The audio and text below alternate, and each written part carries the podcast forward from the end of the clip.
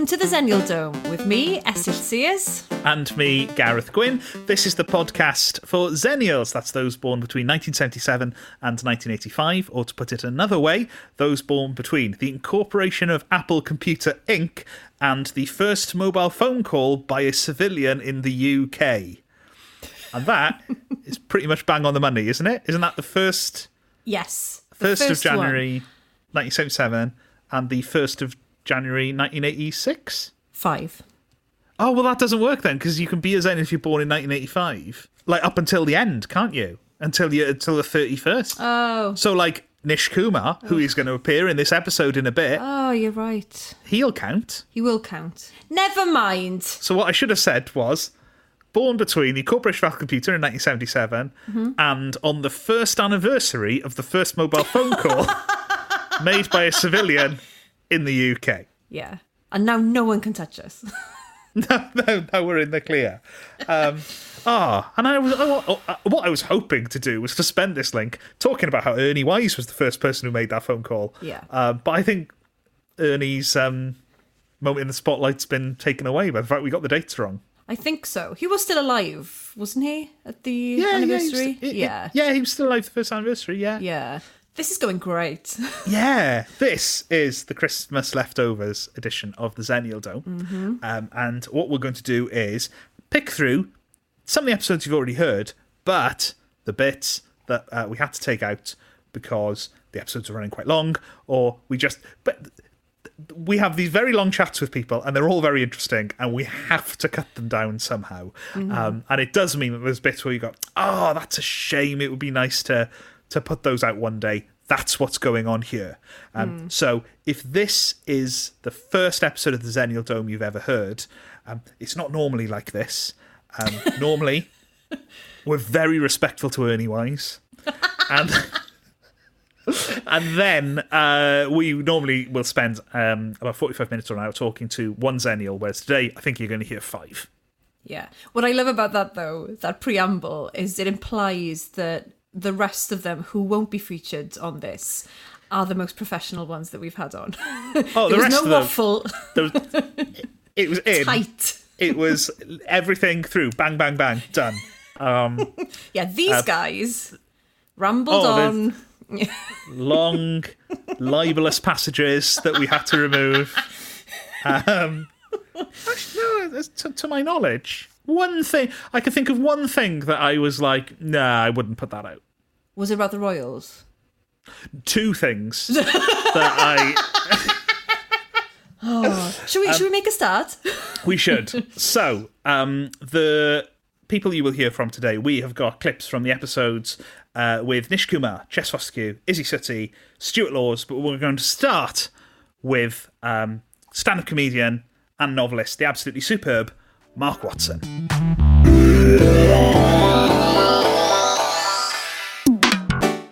So, d- d- were your family the sort of family who um, took advantage of what the 80s and 90s had to offer? Was this, you know, w- were you on the cutting edge of stuff, or was it? or Well- did you let other people take the lead. my, my my parents were slightly suspicious of of new tech, not because they were luddites exactly, but they were the sort of generous uh, sort of school parents that like couldn't quite see the point of it. Like, why, would we get a CD player? We got record players worked perfectly well. Um, never we never really went to when there was the this boom of like Harvester and you know, ch- Beefeater cheap chain records. We never went to those because again, my mum would be like, "Well, we've got food," you know. There's very sort of um, they weren't really stingy at all. They just couldn't really see the point of, you know, that they still never got Sky or, or anything like that because plenty of telly as it is. Even though my dad loves sport, he, he continues to hold out against the idea of paying more for more telly. Um, and so we, we did get a CD player, but it was some time after they'd become commonplace and it was absolutely enormous, obviously. Um, we got, we never, yeah, never got satellite dish, got I suppose one of the, the most 80s and 90s thing we did was a lot of Eurocamp type holidays. We did a lot of France and Italy in those, uh, what you'd consider a step up from proper camping because you, the tent was already done and you had a mm. shower block and stuff like that. So a lot of my holiday, and they're happy memories just going to, well, they're happy, although also compared with today with EasyJet and stuff, the amount of that holiday that was just driving, trying to work out where the campsite was in a pre era. like most people my age, I've got a lot of memories of your dad shuffling an atlas, going, "Well, this makes no sense." It's right here. And is there anything of that like era you now look back because you've already talked about the super furry animals and how that fed into your work? Is there anything else where you look at your work now and go, "Oh, that probably led to this"? Well, I definitely think actually, my parents were quite. Having said that, they were quite reluctant to sort of spend money on stuff. They were quite adventurous travelers. Like as well as Europe, we did go to the States a couple of times when I was a, a teenager because my parents had been in Canada on a, a, year's like work placement when I was small. So they retained this connection with North America. And and in general, they were quite inventive. They did like to they like to leave the country. They like to, to travel. Maybe that's why we, we didn't have stuff like a CD player for ages. The, the money went uh, holidays. And I've definitely like one of the things I love most about comedy and traveling it, it is going around i've never complained about the amount of traveling and touring and stuff like that i love being on on the move and i think that part of that does come from uh, my parents we were encouraged to have a sort of curiosity about the, the country and the world the layout of it all that stuff so definitely that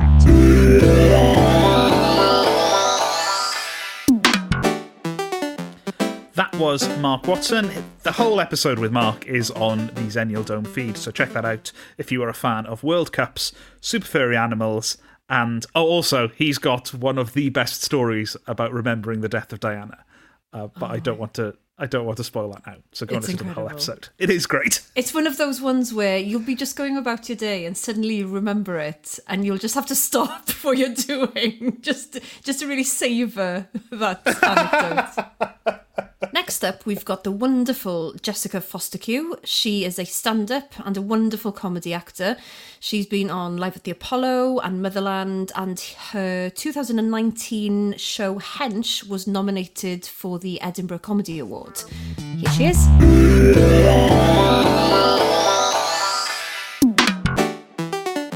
Because we seem to be the generation for whom there were always these like new technology coming in seemingly uh, thick and fast as we grew up. How big an influence do you think the microwave had to our generation? Ooh. Because that seemed to be creeping in as we got. I vividly remember our first microwave. We got our first microwave from my uncle and aunt as a thank you for my mum wallpapering their living room. and they said, Wow. Can we give you anything? My mum went, No, not at all. And they went, Have our old microwave. so, uh, so we got like the Microbox 80 or whatever the hell an old an old microwave was. My parents, I definitely remember my nana being quite suspicious of it. Um, in the same way that we weren't allowed too close to the television. Like it was definitely, you know, that it really probably did leave traces of um, nuclear waste in your food. And I still think there's ever so, ever so slight slight inklings of that. Whereas now, yeah, my mum's come full circle and does things that I consider to be morally wrong, like microwaving jacket potatoes.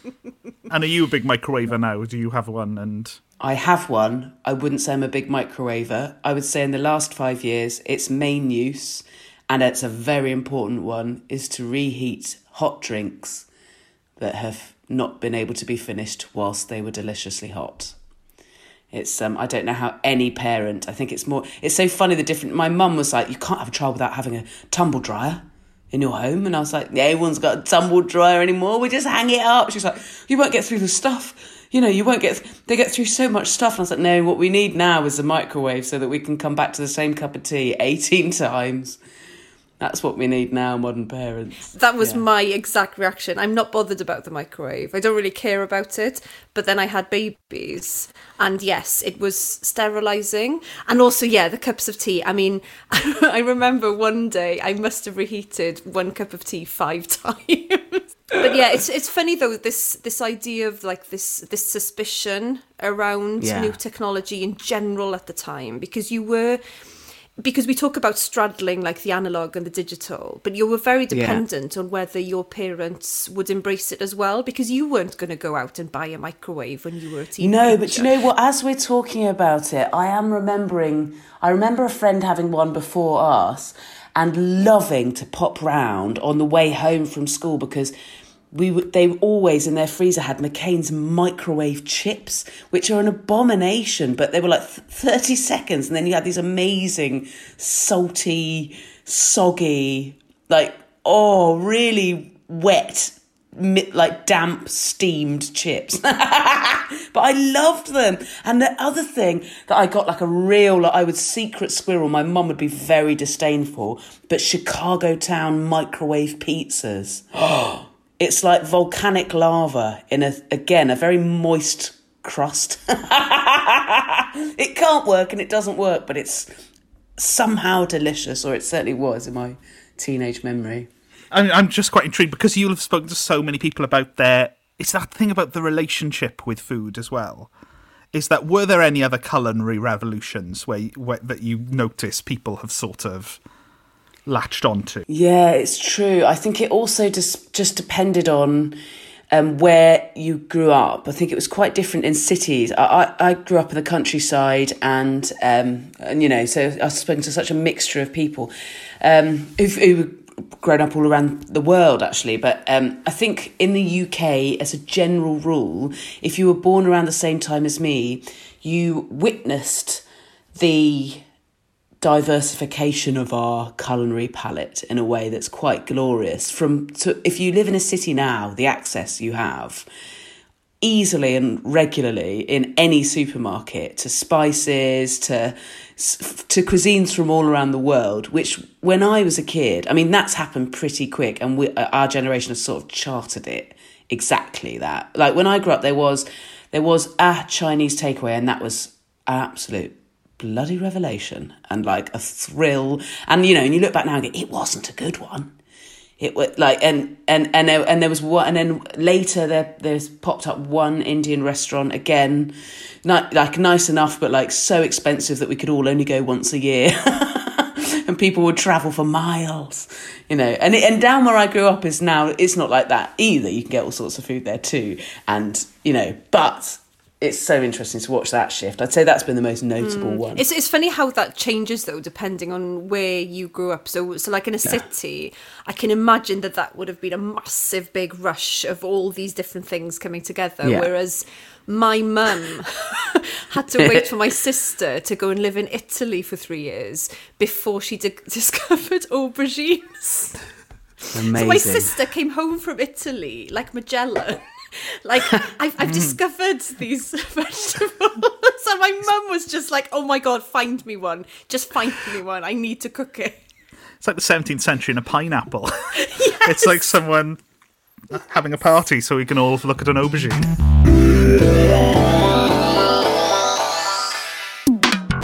That was Jessica Fostekew. Um, I'll be honest, I think I'm still a little bit weary of microwaves, just in the sense that they still feel new. Like they still in the kitchen. It feels like it's still only recently arrived. Um, I've I've lived in flats since I've been an adult without a microwave. And mm-hmm. then when you get one, you're like, "Oh, good, the future's the future's arrived." yeah, every time. Um, one of the subjects that comes up on this podcast more than I bargained for is neighbours. Well, yeah, that's because you're doing this with me. I, I'm the kind of person who just assumes that everyone watched Neighbours twice a day through the 80s and 90s and, and a little bit into the noughties as well. Yeah, Apparently not. and that's not true, as became apparent during our chat with Peep Show star, stand-up, and novelist Isy Suttie.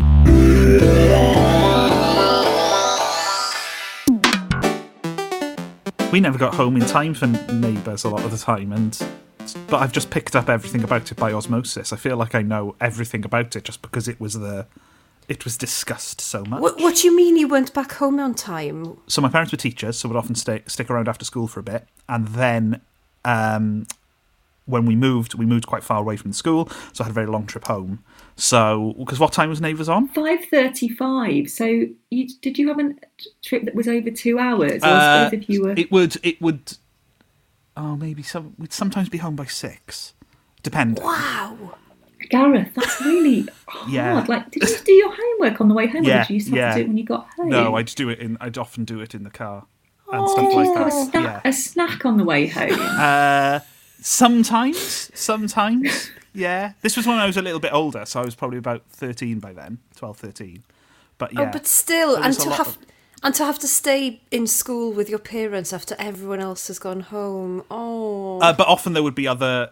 Th- th- there would be other kids in a not Other dissimilar scenario. no, I wouldn't be just. I wouldn't just be sitting on my own. No, there would be. There would be other teachers' kids, uh, friends who were having lifts with teachers' kids, and then and then they opened a McDonald's near the school, so we were fine. Uh, Oh, but that's yeah. okay. Good, good.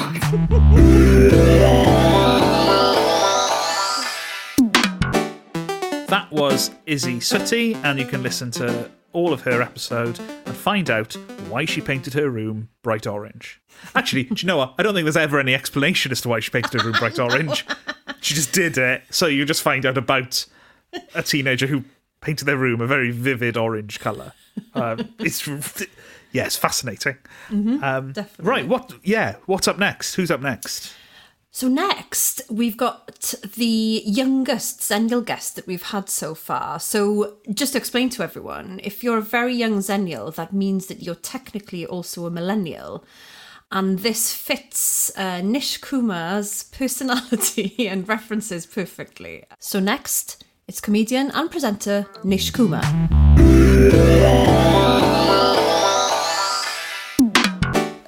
Yeah, so you're more on the millennial side, possibly, if if pushed. Hard to say. I, I really don't. I, I, I, I'm a very big fan of uh, defining myself by whatever group is going to ingratiate me with the most group of people. So, for the sake of this podcast, yeah, of course. Great. well, al- also, um, you you were once the subject of a meme. There's nothing more Correct. millennial than that, surely. Yeah, That's- 100%. That's about Yeah, as yeah, yeah. millennial as you get. Um, I was thinking about that because there was the. In case people haven't seen it, there was a, a meme did the rounds called "Confused Muslim," wasn't it? Which yeah, had, that's right. yeah, um, yeah, yeah. Uh, which had your face on it, which was uh, well incorrect because you're not. You're not Theologically not inappropriate. Yeah, yeah, that's the phrase. Um, um, can you turn that into an NFT now and become a billionaire? Is that is that open to you? well, listen, I think I'm back in the Xennial geriatric millennial camp because I do not and will not understand NFTs. I ah, refuse Oh, to right, engage with okay. it. I refuse to engage with it. Right. I don't know Oh, what an NFT is, and I'm not fully sure what Olivia Rodrigo is. And if someone tries to sell me an NFT of Olivia Rodrigo, then I'm really all at sea. Right. Oh, I thought this was going to be your chance to uh, to, to make an absolute s- stack of money. NFT doesn't even s- it it isn't even millennial though. Like it's it's Gen Z though, isn't it? And for me, Gen Z is just ugh. No, I don't because I, I don't think it's I don't think it can be Gen Z because I don't think they have the they're not of an age that they have the financial sort of capital to really get involved That's in NFTs. It, NFTs is the sort of thing that I think like it, like I sort of, sort of associate with Elon Musk. Yeah, you know, and like yeah. like I, I think I think possibly NFTs are discussed by, but I think it's a very, I think in terms of who's actually involved with them financially, I think it's a very like, it, it might even be like Gen X, oh, okay. older older millennial thing, because those are the only people with the capital to invest money in what I seem to think is a derivative based on Charlie bit my finger. Like I, you know. I don't understand. Do these people not watch the goddamn Big Short? What on earth are you doing? There's a great, there's a great.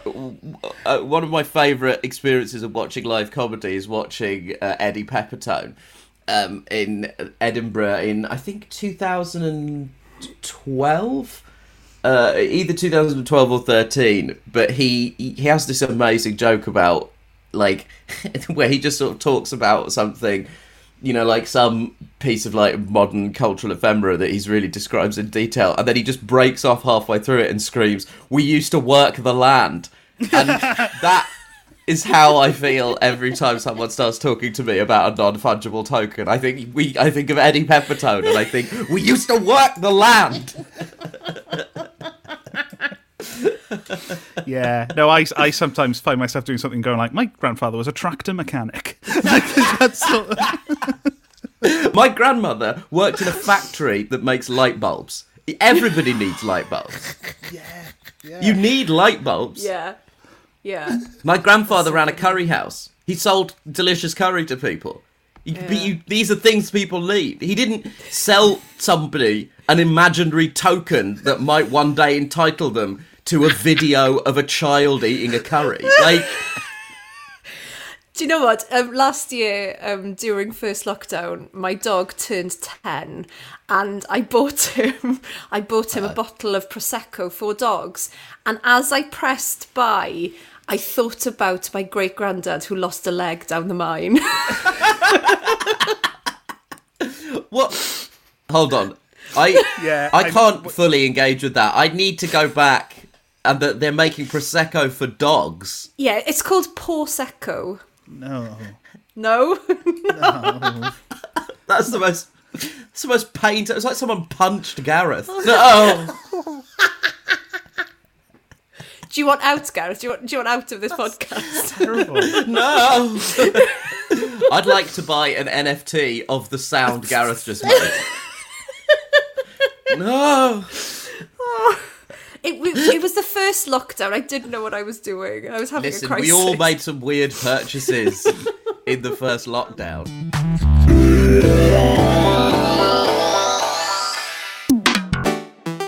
That was the brilliant Nish Kumar. Um, one thing to, to mention is that my dog now expects Prosecco every year. He's become quite the diva about it, if I'm honest. So thanks, Nish. Um, I was going to ask a question about Prosecco, which was, um, uh, effectively, has it survived the pandemic? I mean, I can still get it. Do Oh, so it's- some? It's not. I mean, I don't think it's gone to the black market yet.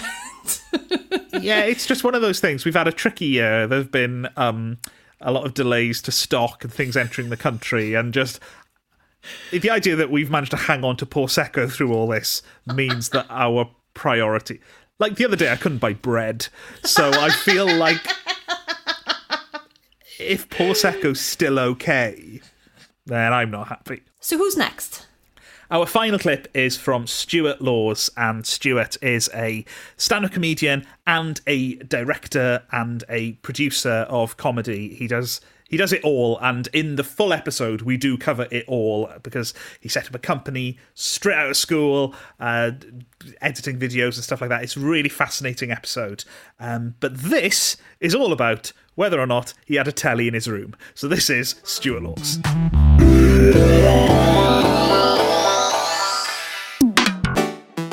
Have a TV in your room? Yeah, that was a big thing when we uh, eventually were allowed. I think I was probably s- 15, 16 maybe, when it was like, fine, you're allowed this now. And we got for Christmas, me and my sister got. My mum was very good at like, she wanted us to make sure that we always were equal. And so we both, and that was down to like, we both got a Teenage Mutant Ninja Turtle toy when we were like eight or something like that. And my sister flipped her lid because she's a bad feminist. Um, um, but yeah, we both got a, a TV which had a VHS player that could play NTSC VHSs, which meant that when we, you know, basically we would not do anything for three or four years, and then we'd go to America, we'd go to Florida. Occasionally, we'd go away to like a caravan site or something like that, but go to America, and that was when then I would try and sneak away and buy some naughty VHSs. well, by naughty, I mean wild things. wild things was obviously the thing that every teenage boy was obsessed with. In fact, Pen 15. Have you seen Pen 15? Pen 15 is American, um, American like coming of age uh, comedy sitcom, but the two women who wrote and it's and star in it are like in their late 20s early 30s when they made it but they all the rest of the cast are actual teenagers and it's them done to look like they're teenagers and you don't notice until they do a, like a wider shot and you see how much taller they are than everyone but they have a whole episode around wild things and watching a vhs of wild things and i was like watching that like oh my god i'm not a special unique snowflake Everyone had this same thing of secretly watching Wild Things. Um, NTSC, they were the ones that were like the American specific. Like that, Yes. that's the American video, isn't it? That's like you. Yeah. So yeah. does that Video mean format. that you couldn't go to Woolworths and buy Mr. Bean on VHS? No, it played both. Oh. So this was again, Oh. my dad had obviously done a bit of research. They'd flicked through that the Argos catalogue, or he'd gone. I think at the time he worked in Slough, and he probably was. I think he worked at DFS, the sofa store. So he's probably next door to a, a electrical superstore. Would pop in, and be like, right. Here's something we'd like to do. We'd like to go to America. I've heard about these things. Give us one of these. It's Very specific item. Yeah. I th- did feel quite cool about that. You know, you go from Betamax to being able to play NTSC VHSs in the blink of an eye. I think before I got that, I'd campaigned to get the black and white TV, which we had in the kitchen in my room for a little bit. And that was quite exciting to have a TV in my room. But the fact it was black and white was. It is wild in the late 90s to have a black and white TV. yeah. Wait, what, had that been hanging around since when? 1954 or something like Yeah, yeah, yeah. I think it was uh, my dad's birth birth gift. I'm I'm incredibly envious of anyone who had a TV in their room. I've I've mentioned this before um, on the pod. You know, I we just weren't allowed at all. I mean, Yeah, but you were smooching boys. You're having the time of your life. no, I, ha- I as in I had a curfew, so I, I needed something to do in the evening, and I had to wait till the 2000s to have a, have a smooch. And I'm not, so I'm not saying 9/11 helped, but it did happen after. But it was like because for me, like the equivalent of a TV in my room was to be allowed to watch TV on my own in my dad's study. That was the you know, and and anyone could. I I did get quite um quite quick on changing channels if I was watching anything questionable. Like I could tell if someone was about to open the door and you know change it and then so you're watching an English language soap opera.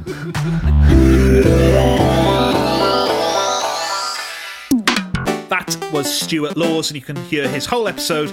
It's on the podcast feed, together with plenty of other Xennials, and indeed our Christmas special with Trevor and Simon, who aren't Xennials, but certainly know a lot about them. So do go and check out the whole the whole run.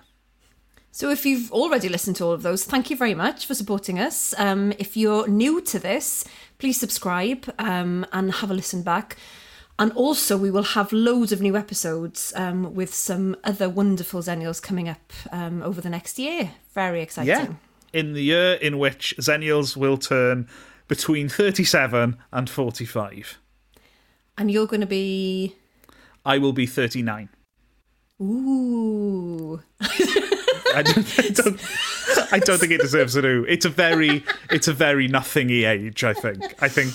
I think thirty-nine can really creep past without comment. Fine. Okay. We'll make a fuss when you turn 40. there we go. if you want to get in touch about anything or everything Xennial related, then you can do so at the Xennial Dome at hotmail.com because I checked the email uh, just the other day and it's a lot of emails that start with the word greetings and then long requests for my bank details. But I have noticed that any email that starts with the word greetings. That's the direction it's going in. Who else uses greetings in an email? yeah, it would be nice to just get one email maybe this year from someone. people have really people have really stuck with Instagram and Twitter in order to um, yes. get in touch So- with us, which is ironic because every time I mention them, I get it wrong on the podcast. So But people seem to find socials, though, don't they? They seem to be able to navigate their way towards them. But I will list them. Uh, so on Facebook, we are on there as the Xennial Dome. Go to Twitter, and we are at the Xennial Dome. Instagram, it's just at Xennial Dome. And MySpace, we're also on MySpace. I haven't checked our MySpace account in ages, and I imagine nothing has changed on it.